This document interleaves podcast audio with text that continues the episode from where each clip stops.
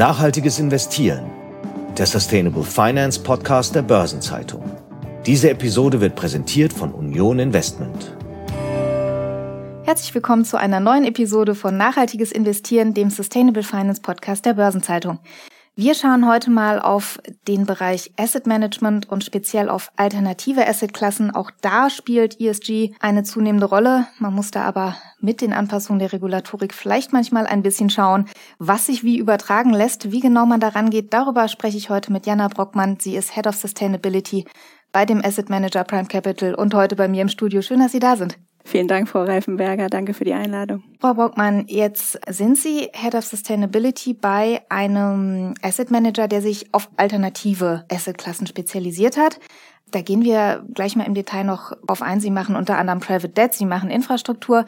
Erzählen Sie doch vielleicht zunächst mal, wie sind Sie in diese Rolle reingekommen? Head of Sustainability ist ja jetzt wahrscheinlich vor 10 Jahren noch nicht die Standardrolle gewesen, die ein Asset Manager vorgehalten hat. Tatsächlich, ja. Also ich persönlich bin so ein bisschen Quereinsteigerin, auch in dieses Gebiet Nachhaltigkeit. Also komme persönlich eher so aus einer mathematischen Richtung, habe viel mit Kreditrisiko im Portfolio-Modellierung zu tun gehabt, bevor ich das Thema Nachhaltigkeit quasi für mich entdeckt habe. Und auch bei Prime Capital ist das Thema Nachhaltigkeit zwar schon länger auch durch die Assetklassen auf der Agenda gewesen, aber eine tatsächliche Stelle für diesen Bereich Nachhaltigkeit wurde erst 2020 als Vollzeitstelle geschaffen. Vorher waren es also Kolleginnen, die das neben ihrer Tätigkeit gemacht haben, die sie sonst in den anderen Teams hatten. Und ich bin 2020 dann auf diese Vollzeitstelle gekommen. Und Grund für diese Vollzeitstellen sind natürlich sehr, sehr viel die regulatorischen Entwicklungen der letzten Jahre. Also gerade Anfang 2021 mit dem Inkrafttreten der SFDR und jetzt eben auch mit unterschiedlichen regulatorischen technischen Standards, an die wir uns halten müssen. Also dort eben tatsächlich aus der Brille eines alternativen Investment Manager auf diese Regulatorik draufschauen. Das ist quasi jetzt meine Aufgabe. Regulatorik ist ja ein gutes Stichwort. Die SFDR und viele andere Richtlinien sind ja eigentlich stark darauf ausgelegt, auf beispielsweise Investments in Unternehmen, auf liquide Investitionen. Das, was Sie machen, ist ja zum Teil ein bisschen anders. Sie haben viel Infrastruktur, Sie haben auch viel Projektfinanzierung.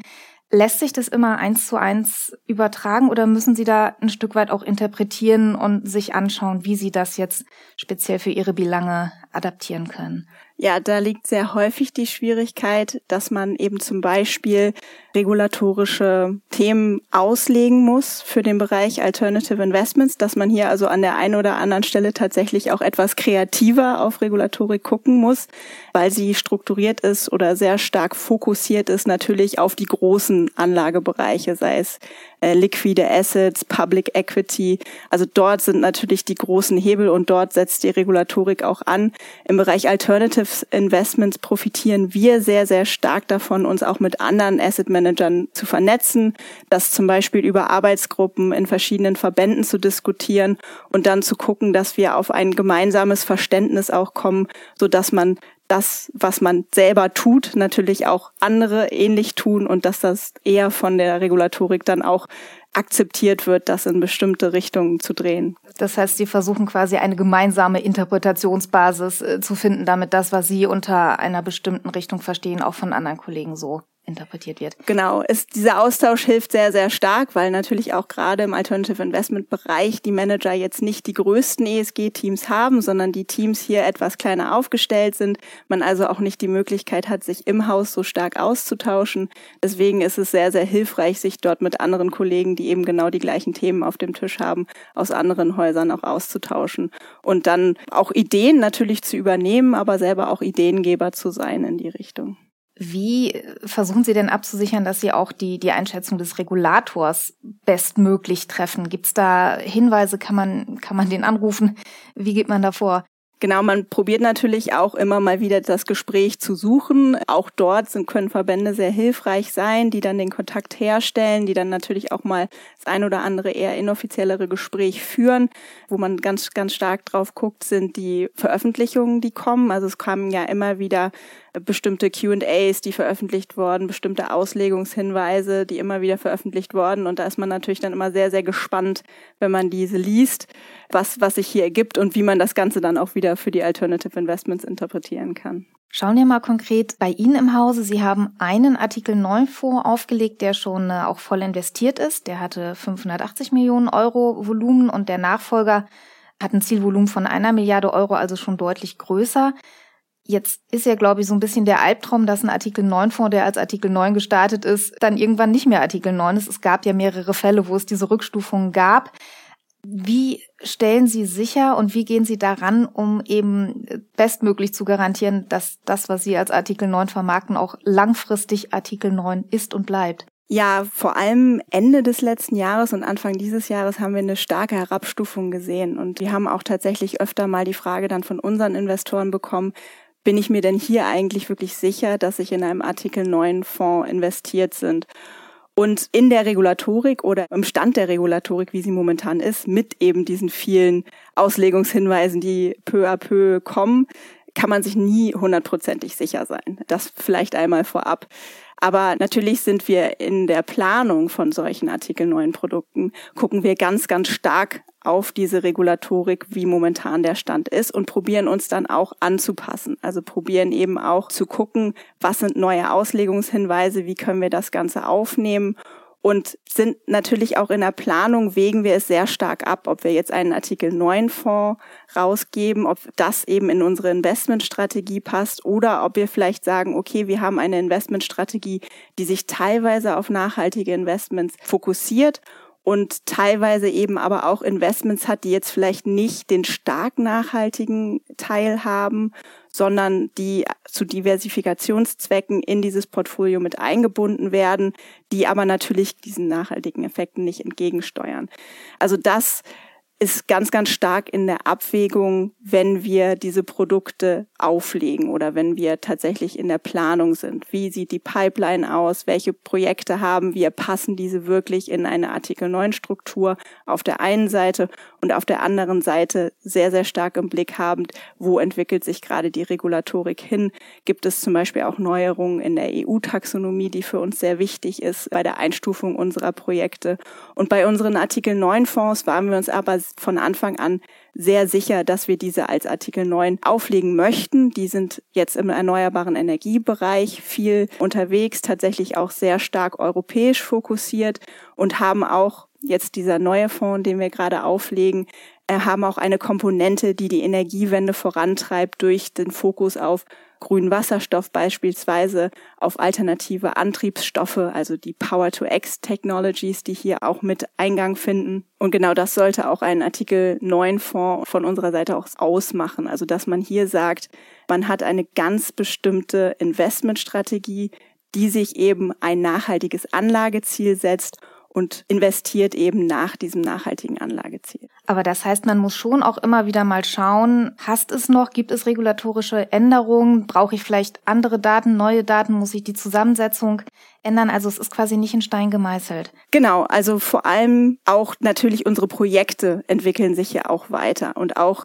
die Projektbeteiligten entwickeln sich auch weiter. Die Datenlage ist nicht von Anfang an die Datenlage, die man vielleicht in 1-2 Jahren hat, eben weil sich auch auf der Seite von Projektentwicklern Sachen bewegen, weil sich eben auch auf Seite von den Bauunternehmen, mit denen wir zusammenarbeiten, von den Operatoren, mit denen wir zusammenarbeiten, Sachen bewegen, die sich vielleicht bestimmte Science-Based Targets setzen, um klimaneutral zu werden. Also auch dort bekommen wir natürlich neue Daten, auch jetzt natürlich in der Investmentphase von den verschiedenen Projekten, die wir dann mit einarbeiten. Und von der regulatorischen Seite müssen wir immer im Blick haben, dass wir das, was gefordert ist oder was jetzt neuester Stand ist, auch immer erfüllen können. Wie viel Mehraufwand muss man denn einkalkulieren in der Konzeption von einem Fonds, der jetzt Artikel 8 oder Artikel 9 ist, im Vergleich zu einem, der diese Anforderungen nicht erfüllen muss? Es gibt durchaus deutlichen Mehraufwand, sowohl im Reporting, also dass man natürlich bestimmte Nachhaltigkeitskennziffern dann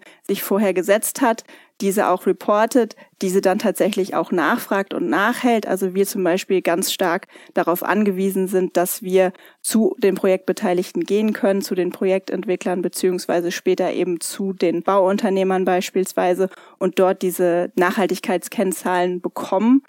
Das ist natürlich ein Aufwand für unser Portfolio-Management, die diese anfragen müssen, die diese verarbeiten müssen und reporten müssen, aber eben auch in der Entwicklung dieser Fonds, dass eben eine starke Nachhaltigkeitsstrategie auch dahinter steht und dass im Investment, im Due-Diligence-Prozess hier nochmal quasi eine neue Lage eingeführt wird. Also dass man sagt, man hat hier nicht nur bestimmte Kennzahlen aus dem Risikobereich, man hat hier nicht nur bestimmte Kennzahlen aus dem Renditebereich, sondern dass man eben auch ganz, ganz stark darauf guckt, wie die Unternehmen oder wie die Projekte, in die man investiert, auf der Nachhaltigkeitsseite aufgestellt sind und dort vielleicht auch bestimmte neue Due Diligence-Berichte anfordert und diese mit einbezieht.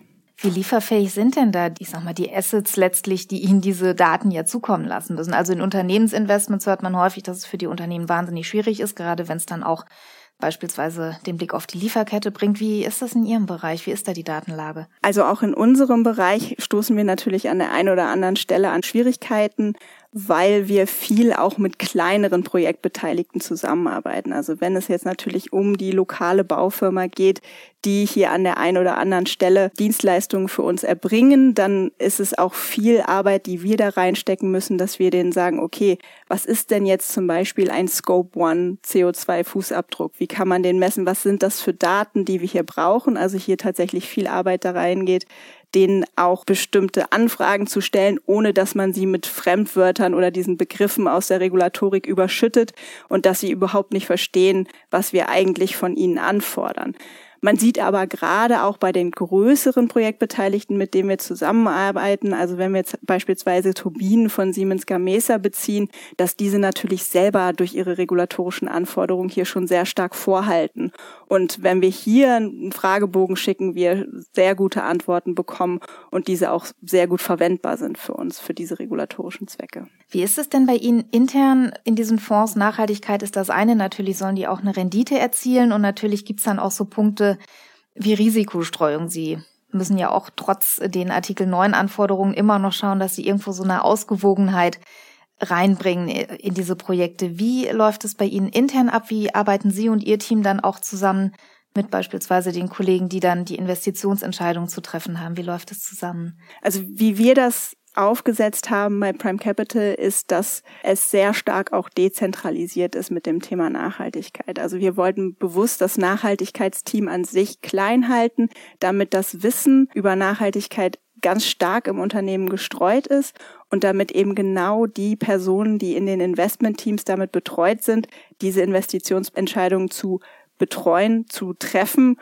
und eben die Pipeline beispielsweise auszubauen, auch genau wissen, wonach sie gucken müssen nach den Nachhaltigkeitsgesichtspunkten. Also es ist jetzt nicht so, dass wir dann dort mit denen zusammen hingehen und sagen, okay, wir machen jetzt die Nachhaltigkeitsanalyse und ihr macht quasi den Rest der Investmentanalyse, sondern es ist eben oder soll ein Teil der gesamten Investmentanalyse sein und deswegen auch im Due Diligence-Prozess sehr, sehr stark durch die Investmentteams direkt betreut werden.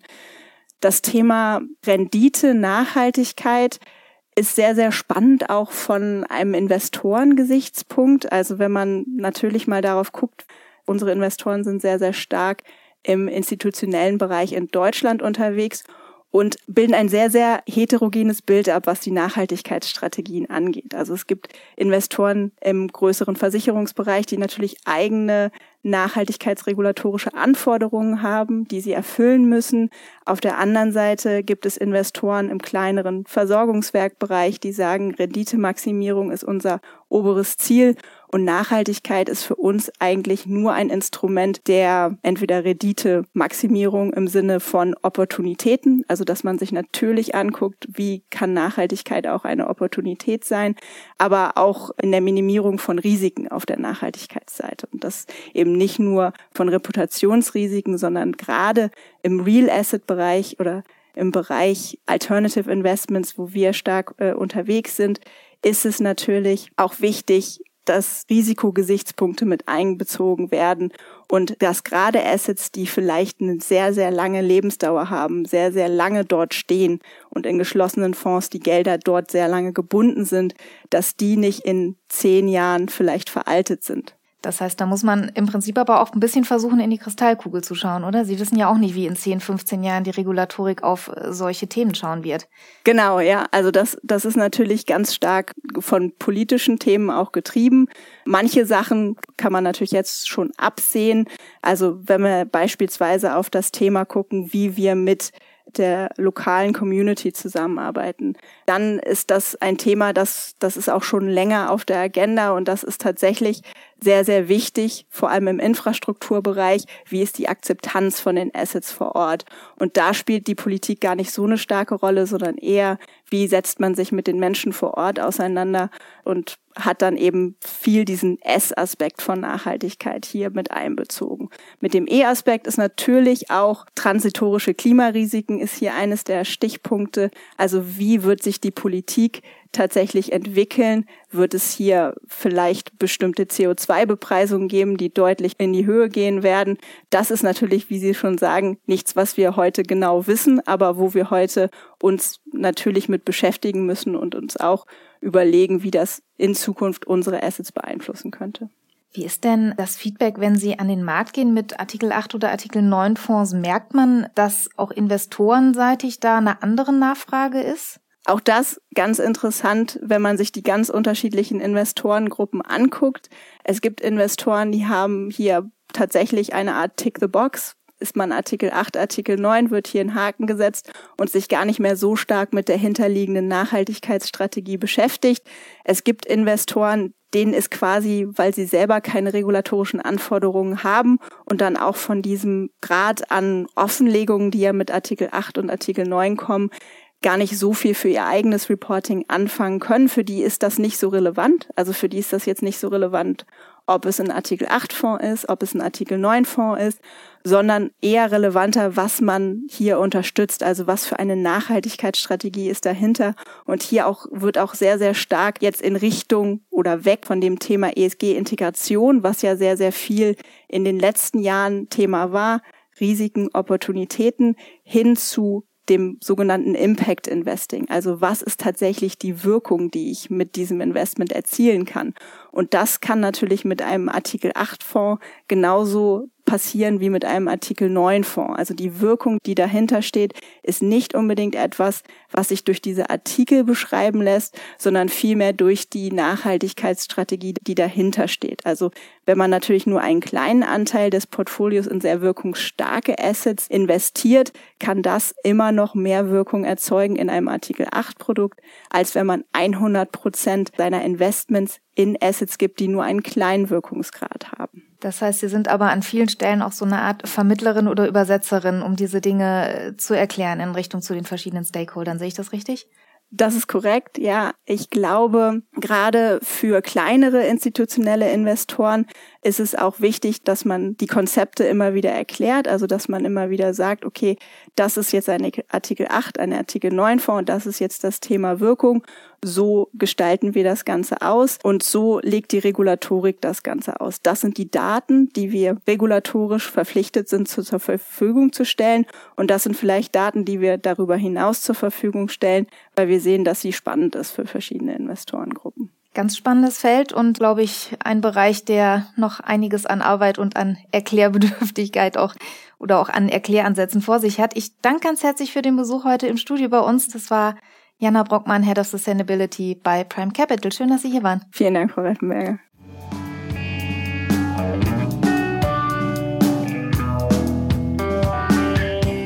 Und was ist sonst noch passiert im Bereich Sustainable Finance? Das hat unser Chefredakteur Detlef Fechner für uns vorbereitet. Herzlich willkommen, Detlef. Hallo, Sabine. Detlef, es gibt neue Entwicklungen zur Sustainable Finance Disclosure Regulation, der SFDR. Da wird ja häufig Kritik laut, dass die Vorgaben eher vage sind und die EU-Behörden wollen das nach und nach konkretisieren. Wir haben ja vorhin im Interview schon gehört, dass das ein schwieriges Unterfangen ist. Jetzt hat die EU-Kommission ja nochmal nachgelegt. Ja, also die EU-Kommission hat einen Schwung an sogenannten Q&As, Question Answers, vorgelegt, um Nachfragen der EU-Finanzbehörden zu beantworten. Allerdings zeichnet sich ab, dass die anhaltende Debatte um Greenwashing damit nicht vom Tisch sein dürfte, wohl eher im Gegenteil. Denn nachdem es ja zuletzt eine Welle von Herabstufungen von Fonds gab, könnte es demnächst nun wieder in die entgegengesetzte Richtung gehen. Darauf weisen sowohl der Fonddatendienstleister Morningstar als auch die Beratungsgesellschaft EY hin. Die beziehen sich ja dabei auf passiv gemanagte Indexfonds, die sogenannten ETFs. Und die standen ja auch für einen großen Teil dieser jüngsten Downgrade-Welle von Artikel 9 auf Artikel 8. Ja, ganz genau. Also laut Morningstar sind jetzt infolge von technischen Regulierungsvorschriften zur Offenlegungsverordnung mehr als 350 nachhaltige Fonds im Volumen von immerhin mehr als 200 Milliarden Euro von Artikel 9 auf Artikel 8 umgewidmet worden. Und ETFs waren dabei besonders betroffen. 70% der Artikel 9 Produkte bei Indexfonds mussten diesen Schritt gehen. Die EU-Kommission hat nun aber eine Klarstellung zu Produkten veröffentlicht, die mit einer passiven Anlagestrategie die Pariser Klimaziele beachten oder ein CO2-Reduktionsziel verfolgen. Und für diese könnte Experten zufolge nun der Weg frei sein, eine Wiederhochstufung der abgewerteten ETFs zu prüfen. Unklar ist aber noch, inwieweit die Aufsichtsbehörden Reklassifizierung genehmigen würden oder welche konkreten Vorgaben die nationalen Aufseher hierfür machen könnten. Jetzt hast du das Thema Greenwashing schon genannt. So ein Hin und Her ist ja auch nicht unbedingt geeignet, um Transparenz und Vertrauen zu schaffen. Wie ließe sich das denn künftig verhindern? Also das ist in der Tat ein ganz großes Problem. Die regulatorischen Standards machen eben an einigen Stellen keine ganz genauen Vorgaben und setzen stattdessen auf eine eigene Definition der Anbieter oder verweisen auf Schätzungen. Und den Anbietern obliegt es dann, sich klare Richtlinien zu geben oder eben diese transparent zu machen. Allerdings will offenbar auch die EU mit weiteren Präzisierungen rund um die Offenlegungsverordnung jetzt nachlegen. Seit Mitte April läuft ein Konsultationsprozess der EU-Aufsichtsbehörden und der hat zum Ziel, die erst Anfang dieses Jahres in Kraft getretenen technischen Regulierungsstandards zu überarbeiten. Bis Ende Oktober soll es einen Entwurf geben. Anfang 2025 soll er in Kraft treten. Unter anderem sollen dann auch soziale Aspekte Berücksichtigung finden und die Transparenz für Verbraucher, die soll steigen.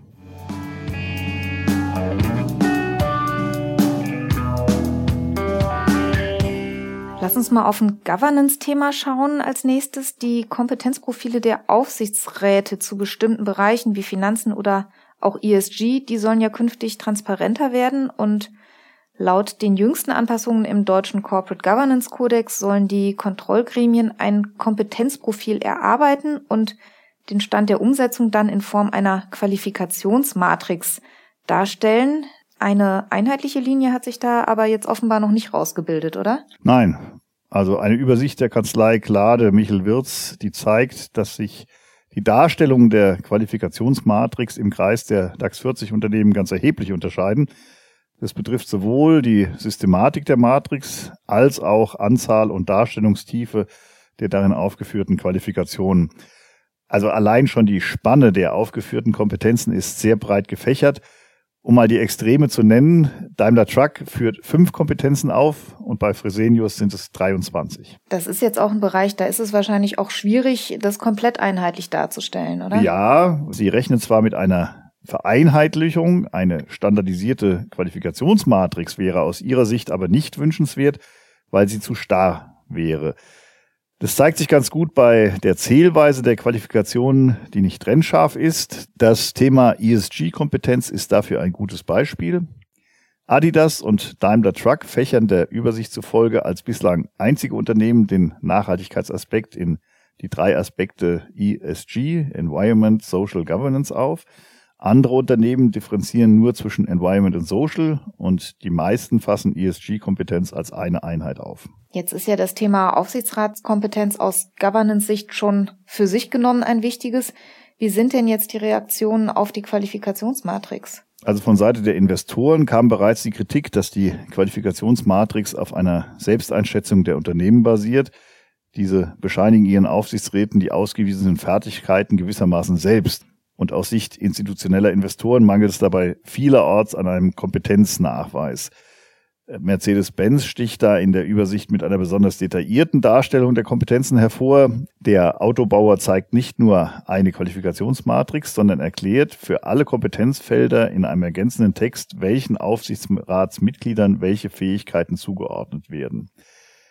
Juristen raten Unternehmen dazu, in jedem Fall für ihre interne Dokumentation genau zu erfassen, wie sie zu der Einschätzung in der Qualifikationsmatrix gekommen sind. Nach solchen Punkten könnte beispielsweise auf der Hauptversammlung gefragt werden und auch aus regulatorischer Sicht dürfte das Thema an Relevanz gewinnen. Inwiefern das? Experten gehen beispielsweise davon aus, dass das Lieferkettengesetz den Druck auf Aufsichtsräte erhöhen könnte. Denn Aufsichtsräte sind durchaus Haftungsrisiken ausgesetzt, wenn ihnen spezielle Kompetenzen zugeschrieben werden. Wenn jetzt zum Beispiel eine Person im Gremium als Rechtsexperte benannt wird und dann ein Compliance-Fall im Unternehmen auftritt, dann wird von einem Rechtsexperten erwartet, dass er weiß, wie damit umzugehen ist. Umgekehrt könnte eine Person, die in der Qualifikationsmatrix als spezieller Experte genannt wird, womöglich auch in die Defensive geraten, wenn dem Aufsichtsrat in diesem Bereich später etwas vorzuwerfen ist. Im Fall der Finanzexperten im Aufsichtsrat gibt es schon nähere Regelungen durch das Gesetz zur Stärkung der Finanzmarktintegrität, das in Reaktion damals auf den Wirecard-Fall kam. Und für die Finanzexperten gilt seitdem in ihrem besonderen Kompetenzbereich ein erhöhter Sorgfaltsmaßstab.